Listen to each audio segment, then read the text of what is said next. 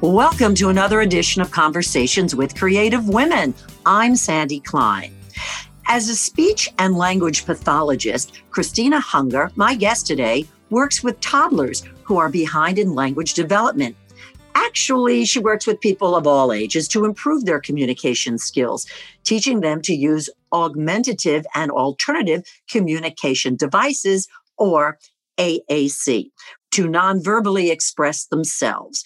However, humans aren't her only clients. In 2018, when she brought home her new puppy, Christina had an epiphany, one that she shares in her book, How Stella Learned to Talk. And we're going to talk about that and a lot more. So let's meet and get to know Christina Hunger.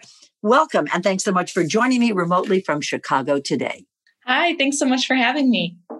Christina, when it came time for you to go to college and pursue a degree. Was speech pathology on your front burner? It really wasn't. I didn't actually even know about the field until my sophomore year of college. When I went to undergrad, I knew that I wanted to help people in some way. I knew I was really interested in health fields and I was also interested in education, but I was just looking for something with a balance of both. And one of my friends just recommended that I take a class in the speech pathology department. I really didn't know anything about it, but when I took that first class, it was just this instant connection. It was, I was so fascinated by the whole field. I shadowed every speech therapist that I could and just, I loved it immediately. Forgive the pun, but in other words, it spoke to you. It really did, yes. so you graduated, then you went on to get a master's degree, correct? Because you didn't start to work upon graduation, did you? Right. So to be a licensed speech language pathologist, it requires a master's degree. So after undergrad, I went to two years of grad school to get that master's degree. And then after that, um, there's still a year long fellowship that we have to complete in order to be completely certified and out practicing on our own. So it was a solid six years, seven wow. years of that journey. Yeah. And was it a, no brainer in a sense that you were going to work with youngsters? Yes, I love kids. And just even in high school, I would run um, pitching camps. I was a softball pitcher and I would, you know, teach younger kids how to pitch. I would do all sorts of summer camps, stuff like that. So I just, I, I've always loved kids and I knew that I would be working with kids in some way. So when you got your first job, it was with what? With whom? My first job was in Omaha, Nebraska. That's where I went for my final placement for grad school. And it's pretty much like working as an intern without getting paid for mm-hmm. our mm-hmm. final semester. And um, I worked at a clinic there. And then I loved it so much that I took my first job there. And so I worked at this clinic where I saw kids of all ages who had um, a lot of varying disabilities. So I worked with a lot of kids with autism or Down syndrome, kids who had really significant uh, delays and disorders in their communication. And it was my job to help them communicate as effectively as they could and to find different ways for them to talk if they couldn't talk with verbal speech. So the children's issues really ran the gamut. Correct. Yeah. At the clinic I worked at, it was everything. I worked with some kids who were one and a half. I worked with some kids who were just about to turn 18, all with different things going on. So it was a really cool first job to figure out what I loved. Mm-hmm. And the whole field of speech therapy is such a huge scope of practice. And even in this job setting, it was huge, even though it was working with kids, but it was, yeah, it was everything. So, how long into your practice did canines enter? So that was actually pretty early on. It was in my first year as a speech therapist. I wasn't even fully licensed yet. It was right before I finished my clinical fellowship, it's called, which is the first year out of grad school where we still have to be supervised a little bit um, before we're fully licensed on our own. So it was when I brought Stella home as a puppy in March of 2018. And I just had this epiphany as soon as I met her, really. It was like within two days that I noticed all these similarities in her communication skills and how toddlers communicate right before they start saying words. And it was just this curiosity about, well, what would happen if Stella had a way to say words? What would happen if I taught her like I teach kids? Just what would happen? And it has gradually evolved from that point. Explain how Stella was similar to some of your clients. Yeah. So when Stella was really little, she was already bursting with communication. So she would use gestures to communicate, like she would paw at her water dish if it was empty, or she would stand next to the door to indicate that she needed to go outside. She would communicate with eye contact. So that's a skill that toddlers demonstrate right before they start saying words is they'll get your attention by looking at you, then they'll look to the toy they want and then look back to you or they'll point at the toy they want. It's using that gesture to communicate, using that eye contact to communicate. She was vocalizing to grab our attention. You know, she was scared um, at night. She was whining, trying to signal out to us. And these are all actually extreme similarities to what kids do right before they start saying words. They're part of the developmental milestones that kids go through in language. So I just saw all of those. So, does not a child get physical with you, as in like maybe tapping your arm or pulling your down your shirt to let you know that he or she has quote something to say? Yes, absolutely. So before kids are able to say words, they'll communicate concepts of words just through a gesture or, yeah, through pulling on you or tapping something or pointing. And so it's really interesting. All of the research shows there's this direct correlation in human language development of what babies and toddlers communicate with a gesture and then the subsequent words that they develop like shortly after. So kids will communicate a concept with a gesture like you can imagine a baby raising his arms up to say like lift me up Mm-hmm. And that happens before the baby learns the word up. And so then they're able to say the word for that concept that they were already communicating with a gesture. Explain to me the process to get a child to verbalize, or does that in some cases just never happen? Sometimes you're right, it doesn't happen. Not every person has the ability to functionally communicate with verbal speech. It's something that we all take for granted. Absolutely, I think. I bet, yeah. It's so easy um, and effortless for us to sit here and you know have this conversation and express ourselves through verbal speech, but that is unfortunately not the case for everyone. So it really depends on what's causing that. There can be a lot of reasons why it's difficult for someone to communicate with verbal speech.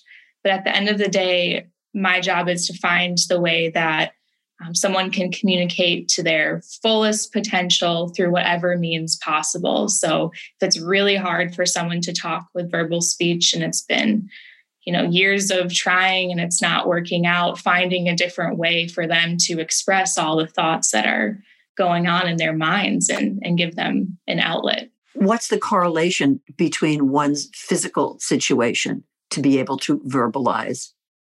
So just a lot of different disabilities and disorders that impact the actual like brain function of the motor planning from you know thinking of a concept as a word and then being able to actually signal going to the mouth to articulate all of this and coordinate and then speak. So it's honestly different for every person like oh i'm sure. Mm-hmm. what's going on but it's a difference in what's happening in the child's brain. And that's it happens too with adults. Like if someone has a stroke or a traumatic brain injury right.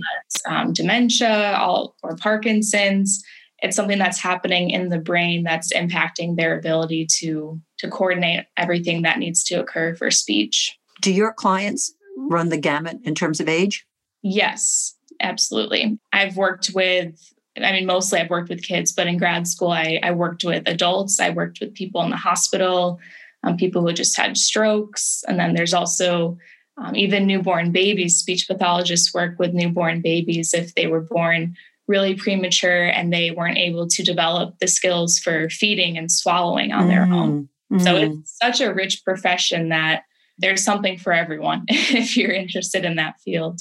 And at some point for you, you knew that you were going to start your own practice. So I knew that I loved AAC, which means augmentative and alternative communication. And these are like using communication devices to help those who aren't able to functionally communicate with verbal speech.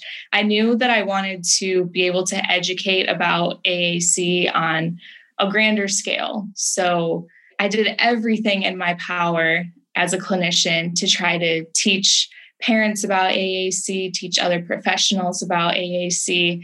And I just wanted a way to be able to teach a lot more people about something that's so important to so many. And I think that's what I always knew I wanted to do. I just didn't know the how that was going to happen. Has AAC been around for a long time? It has, but it's gotten so much better recently with developments in technology. So it all started back in like the 1960s when someone observed um, in a hospital that people who had just had like a stroke or a brain injury or something was going on, they had no way to communicate if they weren't able to talk. And so they just gave them a bell to ring. Mm. And they were like, well, wait a second, we can do better than a bell and develops um, a keyboard type thing for patients to use. And it just evolved from there. And now technology is so much better that you can get these AAC apps and programs on iPads that are much more affordable and just easier to come by and easier to carry around. So, what's the story with Stella? Did you just decide one day, I think I want a dog in my life? Pretty much, actually. It wasn't just one day, but um, I had just moved in with my boyfriend at the time, now my husband, Jake, and it was the first time that I was actually living somewhere as an adult where I could have a dog if I wanted to. I wasn't, you know, renting an apartment or something. Right, right. And my family dog that I had growing up had just passed away a few months before, and I was really missing just dogs in my life. And so when Jake and I moved in together, I was ready pretty immediately mm-hmm, to mm-hmm. get Jake on board. But yeah, we brought Stella home just a few weeks after we moved in together. And I just saw, I wouldn't get Stella to try teaching her how to talk. That I didn't even have the idea yet. It was just when I brought her home, I saw so many comparisons of how she was communicating and what I was doing at work with toddlers that I just when I saw that potential, I truly couldn't unsee it. I had to try something. Was it Stella a pup? Yeah, she was a puppy. We brought her home at eight weeks old. So just a little tiny little girl. Stella came into your lives, and the next thing you know, she became a client in a way. Pretty much. Yeah. I mean, we just got a puppy because we wanted to have a dog together, We wanted to have a pet together. We both love dogs. And I love AAC. I love speech therapy. I was always gushing about my job to Jake. It was just something that I was always thinking about in the back of my mind, like communication, how to help people communicate in the best way possible, how else I can teach people. These were just always thoughts going mm-hmm. on.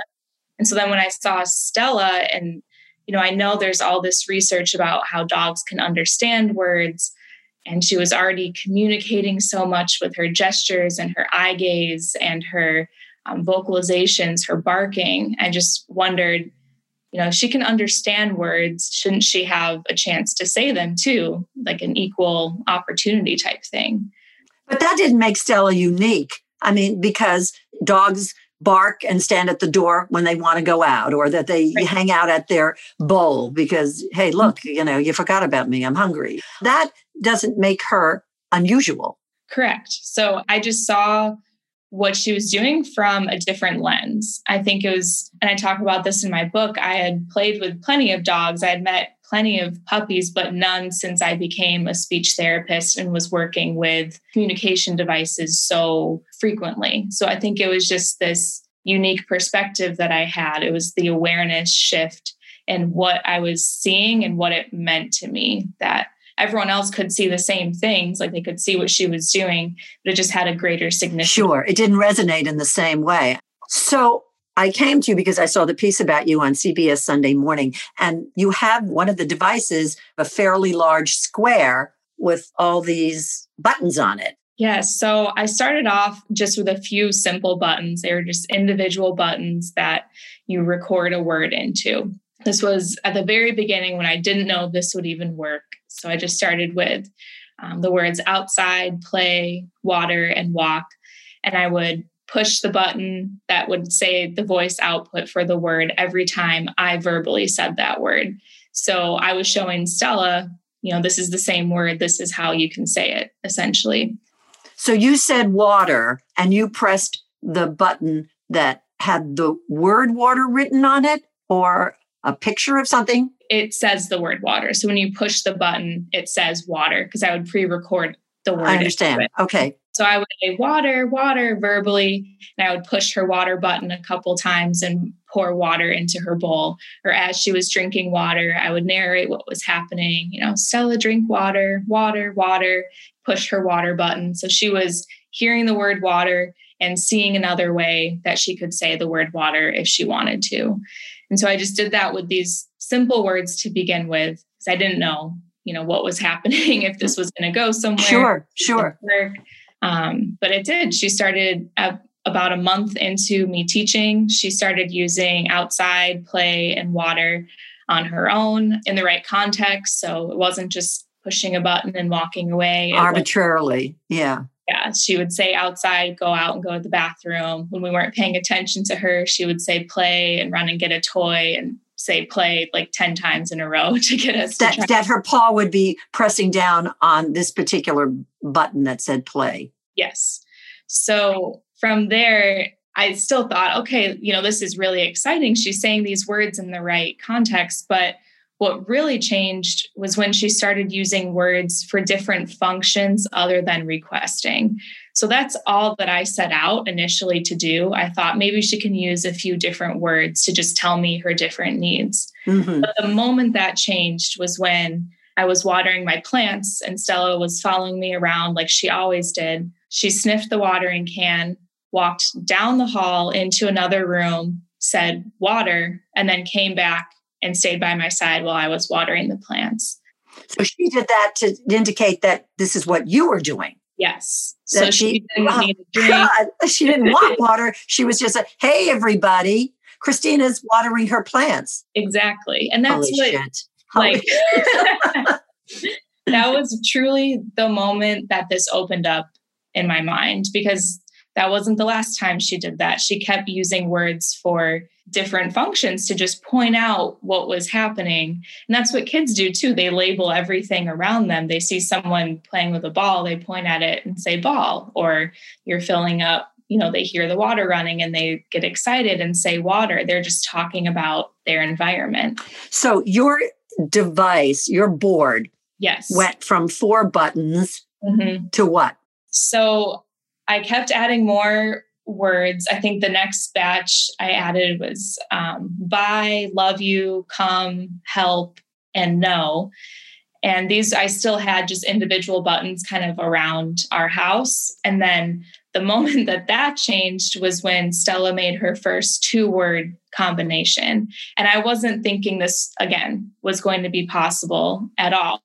I, it just was not on my radar for something that she could achieve. But one night when we um, took her to play at the beach and we didn't feed her before we left, we came back and it was later than her normal meal time. She walked over to the button next to her dish, said, Eat then walked into another room across the room and said no.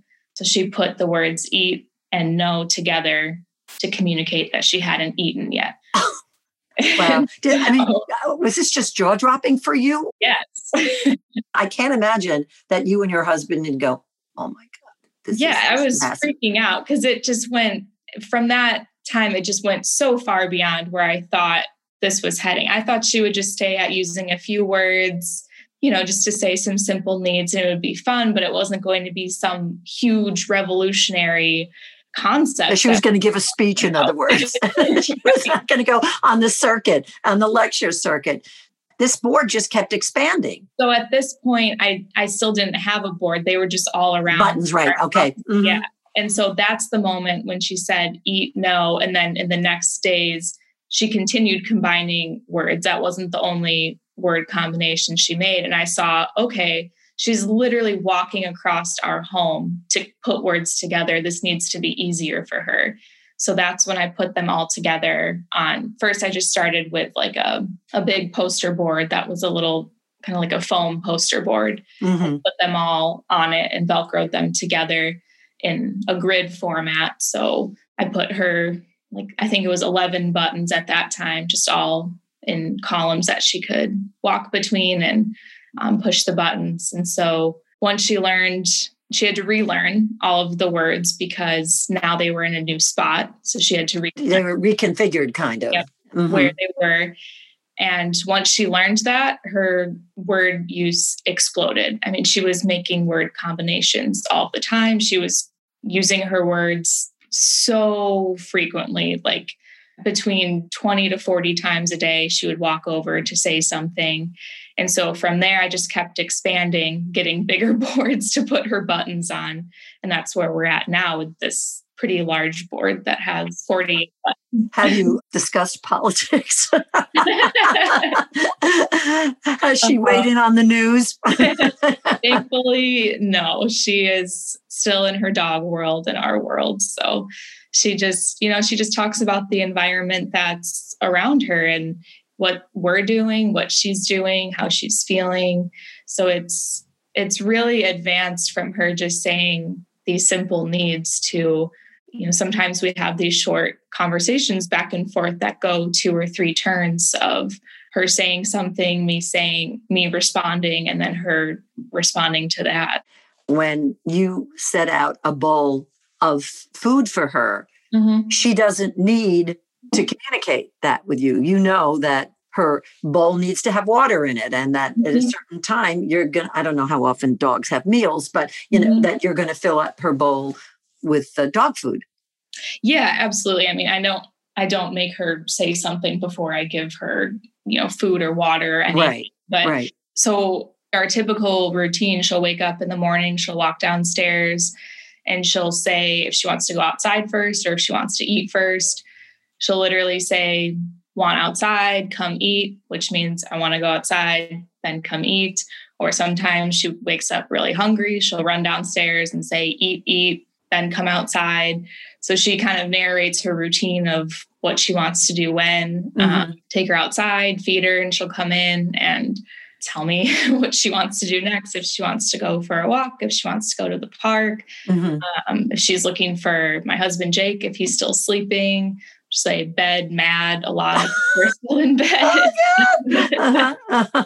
so a day doesn't go by that she's not using her device. Never yeah. Ever since she started using her buttons independently she has used them every single day all throughout the day. And what's really cool is I, I never gave her treats or any sort of rewards reward for using words because I wanted to teach her like I would teach kids. And we teach kids how to say words by showing them the power of each word and what happens when um, each word is used. And so I did the same thing with Stella. It wouldn't make sense if she said, play and I gave her a treat, a kid said play, you would say, Yay, yes. Yes, play. of course. Yes. What a validation that is. I understand what you're saying. I right. I know what you want.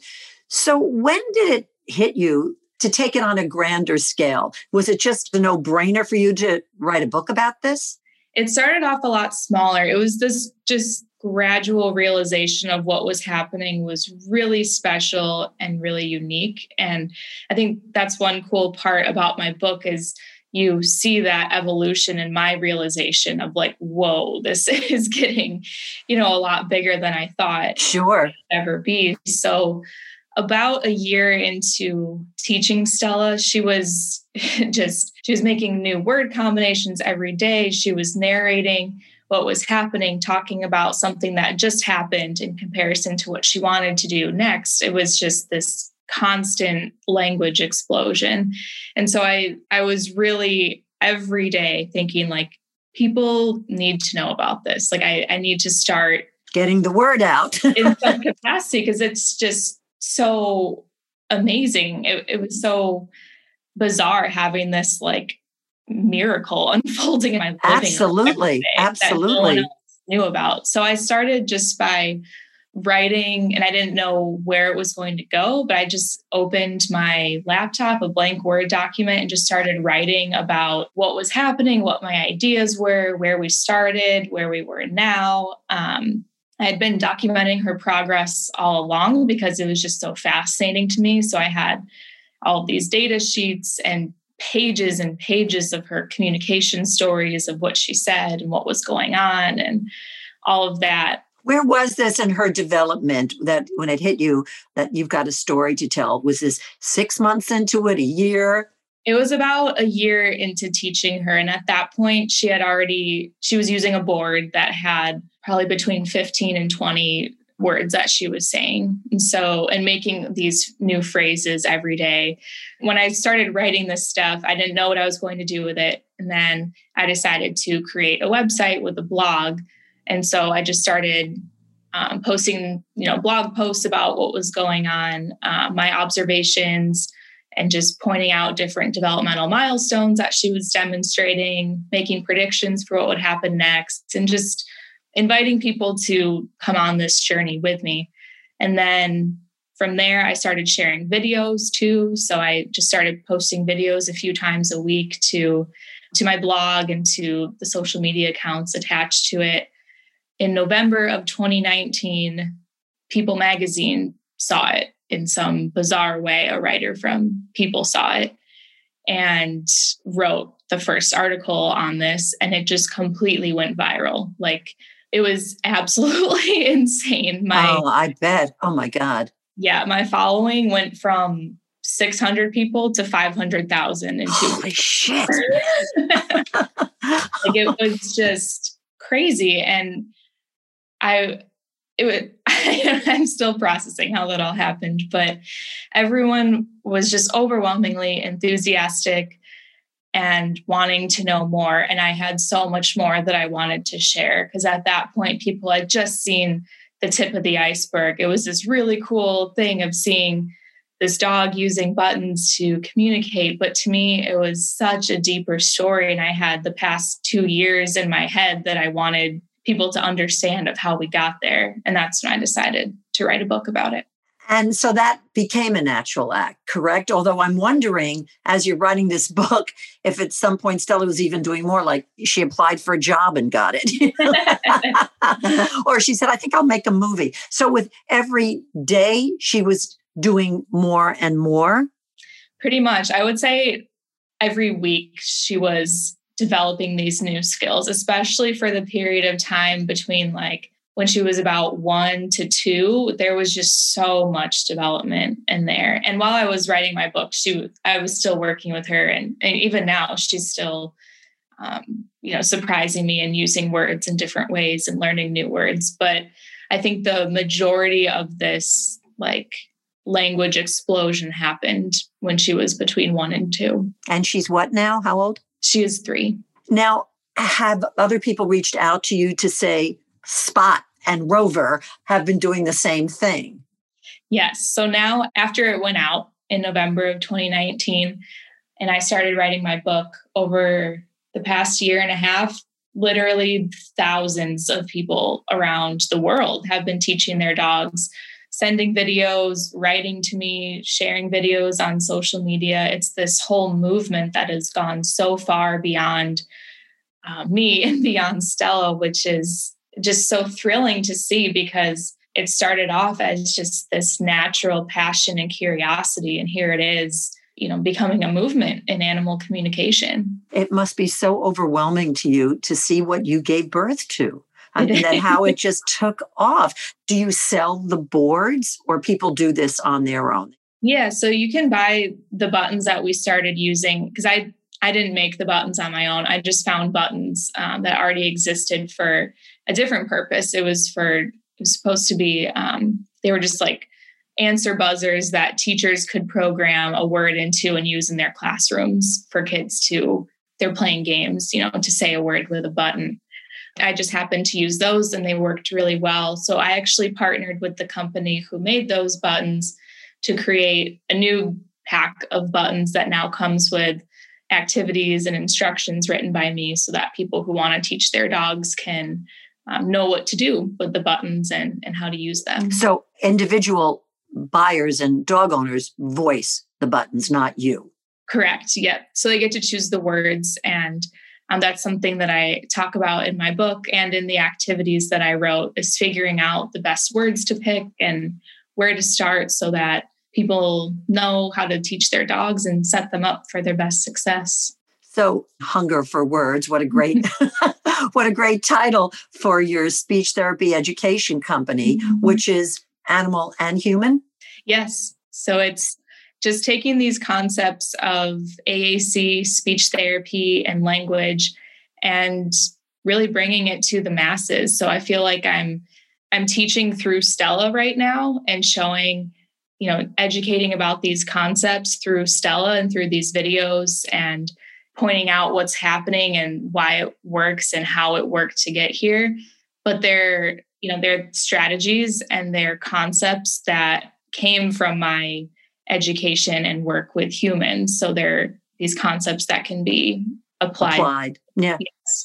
Um, and you still work with children and adults?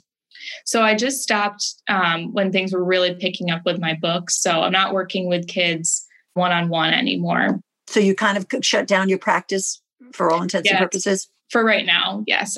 So you must be in such demand. Tell me mm-hmm. how you feel about all of this notoriety.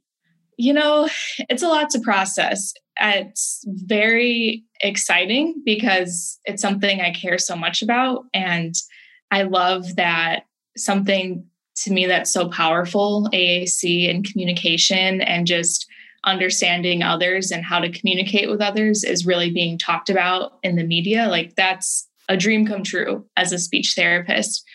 But it is also hard because I'm trying to find the balance of, you know, creating and doing things that I'm really wanting that are new and helpful and then also going and talking about the things that I'm doing on this wider scale. So it's been a lot to figure out and balance because it's it just all happened so fast and was so different from my job of working. Yeah, no kidding.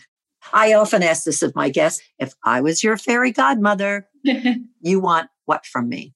Oh, well, I think what I would love just to see happen in the world with this idea is my dream is to be able to keep sharing it in all different areas. So I'm working on a children's book about inclusion and um, you know everyone having something to say and everyone having a different way to say it and to be heard as well. Yes, exactly. Yes. Um, my dream ultimately for this is to spread so much more awareness of AAC and the human populations who rely on using communication devices I would love to, you know, have a nonprofit someday where we're funding communication devices for people who aren't able to afford them and educating people so that they know how to communicate with um, devices and communication partners know how to respect that voice and advocate for their loved ones. So I see this going even beyond animals. I love that it's bringing a voice to dogs and who knows, maybe even more animals in the future. Yeah. Mm-hmm. I also, I love working with kids. I love helping people understand their family members who have gone years without having a way to talk. Yeah. And so I hope it, it benefits them as well. Have the devices been around for quite some time? They have, but it's been misunderstood for many years. Um, just the whole field of AAC. So unfortunately, up until recently, a lot of therapists and professionals um, didn't really have the education to have AAC be the fantastic tool that it is, or people would wait way too long, like until a child was. I've worked with kids who were like 16 and never, no one had ever tried using a device with them because they wow. were afraid it would stop them from talking, which the research shows the opposite is true. But anyway, it's been around, but it hasn't, it still isn't as widely used as it could and should be. I bet what must be difficult is how people can dismiss those of us who don't verbally communicate and make these assumptions that are just so wrong. Exactly. Like my blood is boiling now thinking about that because that's what happens. And that's what I saw far too often as a speech therapist, there were kids who had these whole you know worlds going on in their minds but because they communicated in a different way the adults around them dismissed that. Mm. or if they were using their device to say something and they were asking for it over and over again the adult would get annoyed and put their device on the shelf so now oh, they have no way to talk. I mean it's just there's just not the same level of respect for communicating through a device as verbal speech. And that's something that I really want to change. And what's that like when you had your clients who started with you, maybe mm-hmm. as a child, and then at some point didn't need you anymore? Yeah, that's that's an exciting time. It's hard to let go, but that's the goal is you want kids to be able to communicate independently without um, this help and support. So it's different for everyone and what that level of independence means is different you know for every case but it's hard saying bye to those relationships that i've built and it's also exciting at the same time because that's what you know you're working towards for that you can send them out into the world yeah it, it's a lot of emotions at once and you just hope that um, people who they interact with give them empathy and understanding and For patience sure. and it's just you know how much they're capable of and how much is going on and it's they just need another way to say it and some understanding and time. And you just wish that everyone would give them that so they have you know the chance to speak their minds. Well we need people to be more like christina hunger. Hello. I, I, I, would be remiss if I didn't ask you. Did it ever occur to you to bring another dog into your household? Or do you have a button that Stella could push that could say, not interested, no sharing? We've talked about it. I don't know if we'll have another dog in the immediate near future. Stella's still pretty active. I don't know, maybe when she's a little bit older, we would bring in another dog. But I would love to see that dynamic play out if Stella would teach a new dog or if they would talk to each other with their buttons. I it would be just so interesting. Yeah, that would be really fascinating. Oh, yeah. well, Christina, talk about fascinating, but you got to step back and say, man, what I've done here. I don't think I've fully processed it. It just seemed, it does seem so natural to me because I just did what I always do with kids, with Stella. And I saw this growth every day. I mean, there were those moments on the way where it's just mind blowing and how did this just happen? But it's normal for me now. It's it's part of all of our lives. It's how it's one way Stella communicates with us. Yeah, but can you wrap your head around your notoriety? No. Definitely not. when if I will, how I will process that. And the book has really taken off? It has. Yep. It's doing great. It's a New York Times bestseller now. So it's just wild. It's all wild. it's a dream come true. Well, thank you for sharing your dream with us. It's been terrific to meet and get to know you. Please give my best to Stella. And, and maybe one day I'll get to meet her, but it's been a real joy and pleasure to meet and get to know you. Oh, well, thank you so much. I had so much fun talking with you. This was so great and so fulfilling. Please keep us in your loop and any updates that you want to share, please, we'd be happy to be in your circle. Oh, well, thank you so much. Join us for another edition of Conversations with Creative Women. I'm Sandy Klein.